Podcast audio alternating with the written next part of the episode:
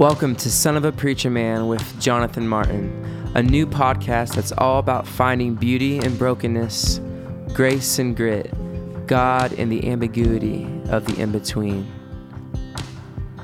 This past week, Jonathan and I got to spend time at the Pastors, Priests, and Guides retreat at the Bellarmine Jesuit Retreat House in Illinois. This retreat is put on by Aaron Niequist, and it's all about finding a safe space to learn early church practices, meditations, reflections, and liturgies. And Jonathan got to share a talk on how liturgy is not the answer, but it can open us up to the Holy Spirit, who is the answer. Enjoy. So here, here's what I want to do. This talk is going to be very simple because we've already heard and metabolized so many wonderful things. I will try to um, be conscious of time here. I, I, because I did grow up in such Pentecostal environments, right? So um, one of my favorite things about those days is that our summer camp meetings were like the the world seemed to revolve around that and all these traveling evangelists would come through and it would be like really colorful and the evangelists not unlike professional wrestlers like everybody kind of had their own sort of finishing maneuver and my my personal favorite was was brother lahan and his deal was like he didn't lay hands on people he would lay his bible on people and they would fall out in, in the spirit when that happened. Uh, but my very favorite thing that he that he ever did, um, Duncan, heads up, my friend, is that every once in a while when he was really getting a big way of preaching, he would stop and he would say, "Receive the glory," and throw his Bible. And whoever caught it would fall out. Now, clearly, I'm not in the anointing right now, or that would have worked. Because you but that was like his thing. I brought my Baptist, sweet little Baptist girlfriend the 10th grade to camp meeting. She'd never been to church with me, and she desperately wanted to come, and I was scared to death. We were sitting on the second row because that's where we always were. And the night had been relatively tame, and I thought like we were going to get out more or less unscathed. And, uh, and, and there, was a, there was a big evangelist sitting on the front row, a large man, uh, ironically named Brother Small. And he, uh, we have to edit this for the podcast. He, uh, Brother Lahan says to Brother Small, Come up, come up here, brother, I want to pray for you. Lays his Bible on him, on his head, and, and, and he, he goes out into the power. And then he says, I, I need some big men to come and, and pick him up for me right now. They picks him up, hits him with the goblet, bam. They pick him up, bam. He did what I call the seven dipper, the seven dipper on Brother Lahan, like inches away from me and my Baptist girlfriend. It was such an interesting conversation on the way home, as you might imagine. So the, the, the, spaces I grew up in were really colorful, and there's a lot of things I you know I, I, say about that in fun. But truly, I had some really some really powerful experiences too that weren't just like spectacle. It's fun.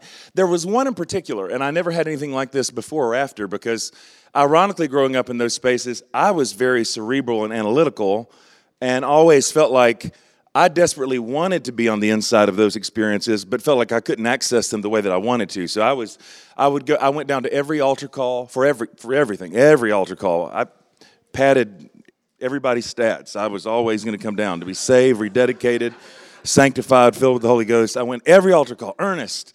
But so often, like I would, uh, I, I just didn't quite feel like I was able to tap into the things that other people were tapping into. So the, the, the altar at the, at the front of the church would look like a Civil War battlefield of like bodies just like everywhere. And I'd be the one person who never fell out, like nothing, none of that stuff ever happened to me. But when I was 14 years old, my dad was preaching at the Lincolnton Church of God in Lincolnton, North Carolina, rural town, on a Sunday night. He was president of a Bible college then, and the Bible college choir was actually singing. And it was one of those nights where, like, as my dad was preaching, like, stuff was just happening in the room. People were worshiping and rejoicing, and like, it just, there, there was just a thing that was happening there. And especially being so, like, in my head and also super afraid of judgment and damnation, which is comical now because I don't. I know some things about sin now. I don't. I didn't know anything about sin then, but I just knew I was going to miss the rapture or whatever. You know, like that was all. All, all that's in my brain all the time. And so so just just always so constricted. And that night though in particular, I remember like I thought the girls in the youth group there were pretty. and I had got a new blazer at the Gap. 14 years old, I had my new blazer on, and the only thing I aspired to was hoping to meet some of these pretty rural Lincolnton, North Carolina girls. And uh, but like during during the end of that service, his dad was preaching. The choir got up to sing again, and man, things were just all kind of stuff was just happening. And I I remember specifically like while we were singing, that I for the first time in my life I had this impulse where I, I felt like I needed to dance, and I don't. I, before or since, I don't dance in any form there's danger of real destruction happening if I dance. Like I, like I just, I, but, but I just felt such a joy, and I felt like a freedom and a release that, and I've never quite had an experience like this since. But it was like I, I was just a little bit self-conscious about the girls there, and it's like I couldn't quite bring myself to like dancing. So my little step of faith in that environment was I just, I just started jumping like just a little bit like it was more like this first like just a little bit of movement. And and true story again hasn't happened to me since then? But as i started to move like just a little it honestly felt like i was wearing now this this does sound like a pentecostal testimony. It, it was like i was wearing magic shoes. Like i start like i was dancing and i was like i don't remember exactly deciding to dance. It really kind of felt like that something was was taking over. And i but i was in like the middle of a pew and i'm just there dancing in the pew and very surprised that this is happening. But also legitimately just carried away with the joy in that moment. See the other thing that happened is very strange um, is that as i'm dancing there in the pew and you got to keep in mind like i wasn't like being weird like things were happening everywhere. There were people falling out in the spirit and running like the whole the whole thing was going up in smoke as we would say and I'm dancing in the middle of the uh, in the middle of the pew, and the other impulse I had was like I really felt like I needed to like get out in the aisle and dance.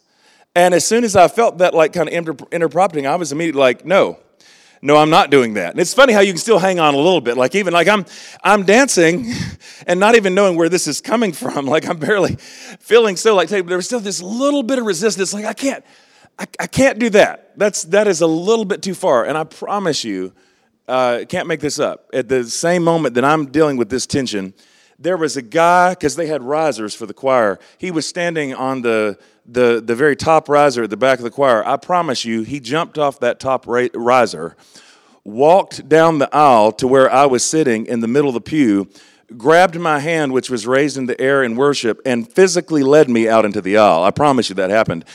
And I danced around that church for an hour. I mean, I danced until I could not dance anymore. I've never had an experience like that before or since, but it was but it was powerful. And whatever you think about it, like it's it's dear to me. Uh, and I, I, I felt like a very genuine encounter of the Holy Spirit. Now, if you fast forward a little bit, then I have all these years of like loving my tradition, but not feeling like I fit in with it and, and, and growing and changing and started a, a church within our denomination where we were doing weekly communion and the creeds and um, the Lord's Prayer, and I eventually started preaching the lectionary and all that, and, and all of that was you know weird where, where we come from. Nobody does that, uh, and but but feeling like really led in this way. So my life starts to change, my mind starts to change, and I'm kind of and I'm, and I'm on this journey. Uh, fast forward a little bit past that. And after I'd left that church at the absolute lowest point in my life when I was unraveling and my marriage was unraveling, I walk in the big red doors of St. Peter's Episcopal Church in downtown Charlotte the week after I left the church that I founded and led for nine years and cried like a baby. It was high church and, uh, it, you know, choir and organ, and there was no experimental creative liturgy kind of stuff happening. It was just as high church Episcopalian as you could go. And I, uh, I, I promise you, every week I would weep. I would weep through the services, and I would come down to kneel for communion, and I cried every single time. And I, I don't, I don't know if I've ever had a more tangible, palpable sense of God's presence than I did kneeling in this high church Episcopal context, receiving communion. I mean, it just, it, it was everything. I feel like during that season, knowing I could kneel and come and receive the elements every week there was what kept me alive. I mean, it, it, was everything. And, and, and the way that that quiet space began to shape me and form me, and the way that that came to, to feel like home. And, you know, my home church in Tulsa is Christ Church Episcopal. Our uh, uh vicar, my pastor, as I say, Father Everett is here, which he's an amazing man. It's a wonderful church. So you know, so I, I, I've run the gamut on this journey to come from where I come from and to be confirmed in the Episcopal Church now. If that goes out on the internet, I don't even know what's going to happen to me. But it's like I'm, I'm living in the midst of these intersections, you know, because I'm in and out of all kind of churches and all. The thing I really though kind of want to want to bring around though is just kind of a simple question. When I reflect on experiences like that, and eh, I know that's a little bit dramatic to go from the dancing in church to St. Peter's, but I'm kind of presuming in this room everybody has their own continuum of experiences. And we're all kind of grappling with that, what to do and kind of nav- how to navigate, how to map all this stuff out. The question I'd simply want to pose is which one of those experiences was authentically God? It, in, in which of those experiences did I really experience the power of the Holy Spirit? Like, like, like, who has the presence of God? Is that in the Pentecostal charismatic spaces, or is it in the evangelical spaces, or is it, is it in Episcopal spaces, Catholic spaces, Orthodox? Like, like, like, like where, where is God really in the midst of all that? And I think in a way, it's like there, there's kind of two answers to that. I mean, one, I think most of us would want to say, well, both. Of course, the Holy Spirit is at work in, in both of those contexts. Of course, that's God. Of course, one, one is it somehow more authentically Jesus than the other.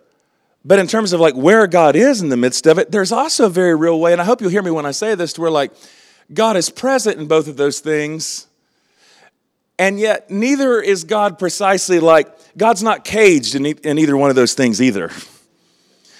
God is not caged in any particular expression, He's not bound which makes some sense out of the fact that I hear this story over and over, and I think you do too, and some of us are living in that somewhere. Of yes, you have people coming out of these kind of evangelical and charismatic spaces and Baptist spaces who discover liturgy, and when we do, it's like, where has this been all of my life? Oh, th- this is real. This is powerful. Where has this been? And we do kind of throw some shade on our roots and say, like, man, that was shallow that was uninformed. Th- these practices are, are deeper, and I feel more connected to something ancient, and, and I found God here. And then I do meet people all the time who come out of uh, traditions with higher liturgy who say, man, that was the most dead, dry, it was just rote, it was all, it was rituals, that, that was all man. and now I've encountered the power of the Spirit. This is freedom, this is life. And so it's like, you know, we kind of and we meet each other sometimes moving in opposite directions.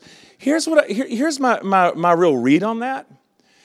I think that while God is like us in some ways, there are, some, there are also some ways in which God is very much unlike us.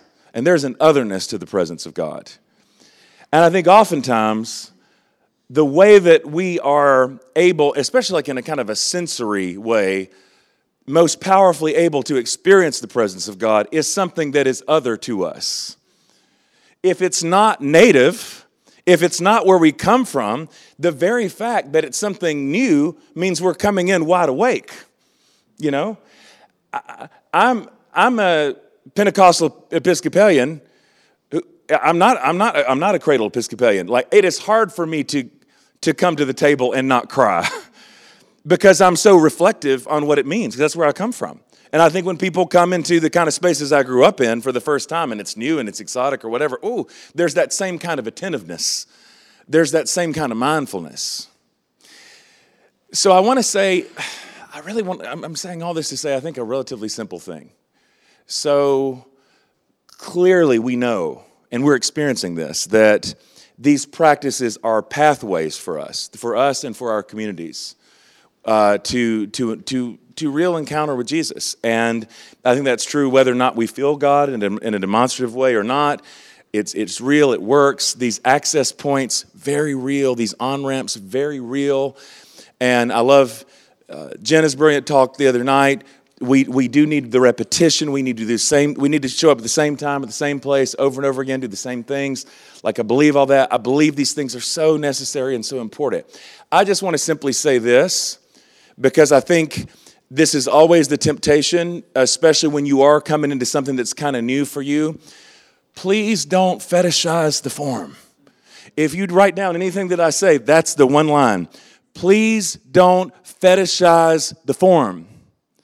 Because the very moment that you try to nail it down and say, God lives here and only here, is the moment where now all of a sudden we're closing ourselves off to be surprised again, to experience something of that kind of otherness again.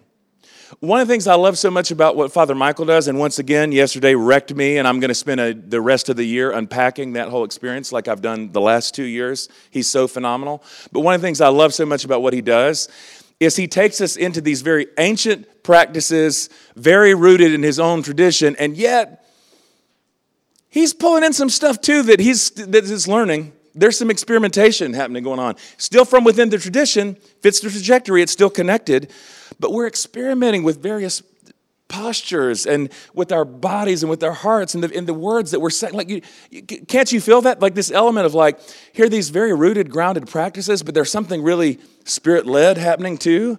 And it's like there's a there's a form, but there's also room, and we're also creating space. Like like I love that because so long as we keep the emphasis on it's not that form doesn't matter. Don't hear that. I think form matters a great deal. I'm just saying don't don't fetishize it. Because if we do that, then we'll end up becoming the very things that a lot of us are running from these really dogmatic, hard headed.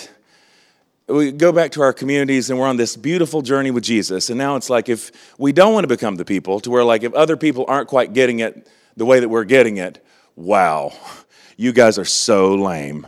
Y'all are so you just do not get uh, you know like it's just you know it's a it's a heart posture thing. Um, some of what i see happening right now and my um, my heart is real actually broken open this morning because i've i've had so many conversations with people here the last couple days who are really struggling because it's the very nature the, I'm, I do not want to throw a percentage out there because I don't know. The, uh, true story, by the way. 98% of statistics used by preachers are made up. They are mostly they are mostly made up in the spot. You really shouldn't trust any of them. So, and in that spirit, I'm going to say 90% of you. The reason, see, I just made, I just totally pulled that. The 90% of you, I'm guessing, the very reason that you're here is because there's there's a there you're in an uneasy, restless place where you're trying to figure out how, how do I build bridges between these things? And you're, you're, you're encountering God in a way that's new to you, in a way, and yet we've still got to wrestle and contend with this as much as we may not want to. Hey, God is in this thing that's new to us. We, are not Columbus, we haven't discovered America, new to us. But, but also, God is still in that old expression that you're feeling called away from, too. E- even in the real evangelical ones, that, that for some of us we're a little squeamish about and it's a little bit too much pop culture, a little whatever. Not that there's not needed critique. Doesn't mean God's not at work there. Doesn't mean God's not still doing a thing. We don't have to burn any of it down. you heard him saying? So, so I, I, think so. Part of the, the invitation here, and and, I, and, and to say this with a lot of gentleness, is just I feel a real pastoral impulse right now because I know a lot of you you're just you're really struggling with that in real time. You don't know where this journey is going to, to lead you. It's not unlike a lot of my sermons. The, the suspense is real because I don't know where it's going either. so like, like you legitimately don't know. and we don't, like we don't know where the story ends. And I found myself in some of the conversations uh, this week, like wishing that I could be like so prophetic as I could just tell you, man, I think you're going to find a way to build a bridge and this is going to work and you're going to be fine. I think some of you might be fine. I think some of you will not be. And I think for some of you, it's going to get worse before it gets better. And it really might be that in order for you to be true to what God's doing in here, you might have to leave the tribe. You might have to press in to a different tradition. But that's not a requirement. What, what, I'm, what I'm saying is that it's very much a spirit led journey. And there's room in all this uh, in the same way that we encounter the Holy Spirit through these practices, there's room for our individual journeys to be spirit led and to be particular. And it, there's room to move at a slower or faster pace. You know, there, there's room to feel that out.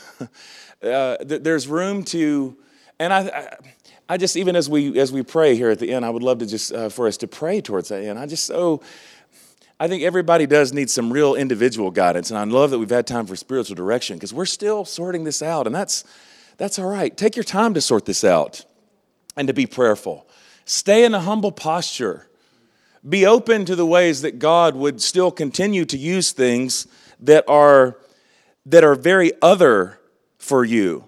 You know, one of the things I've seen coming out of like spaces that were very like, um, my version of conservative growing up is probably different than some of your version of conservative. When I say conservative, that includes women didn't wear jewelry or makeup or pants, they did wear dresses. That was like that kind of conservative.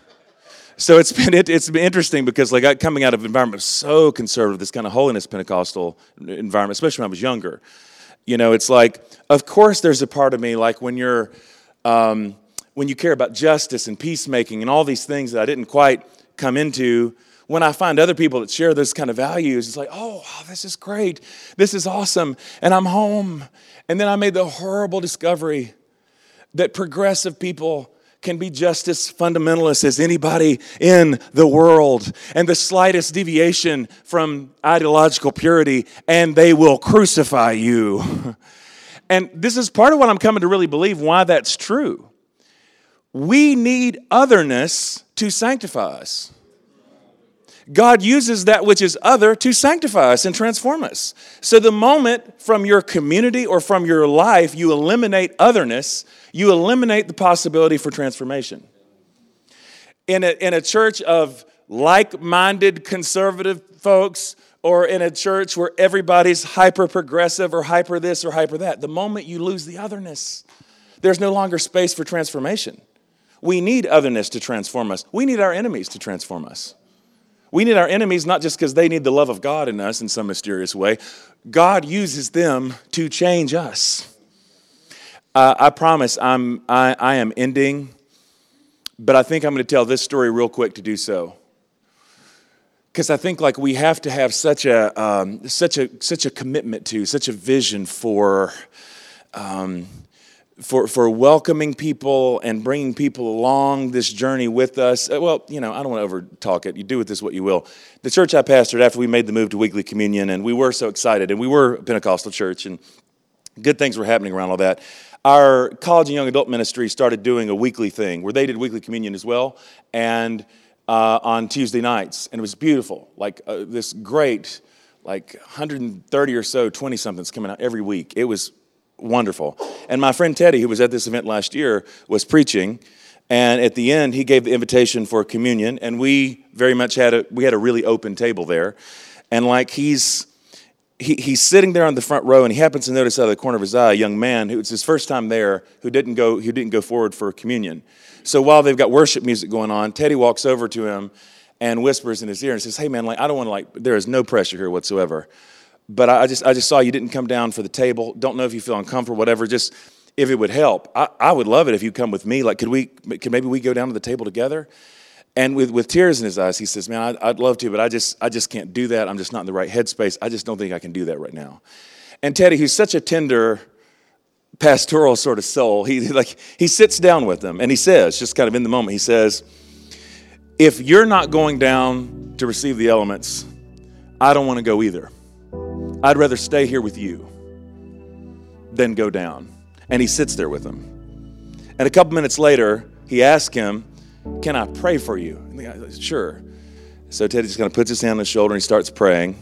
And he felt like the Holy Spirit gave him something particular to pray. He prayed, God, since my brother doesn't feel comfortable right now coming down to the table to, to receive this meal, I pray that you will bring the meal to him. And of course, he's thinking like, this is a spiritual meal. Like God is going to bring the spiritual food. He says amen, and they look up, and one of the communion servers, our friend Brian Brown, was kneeling down in front of him. And he said, Man, I'm so sorry, I've never done this before. I hope this is not weird. But while I was serving people in line, the Holy Spirit told me to come down here and to bring you these elements, like from across the room.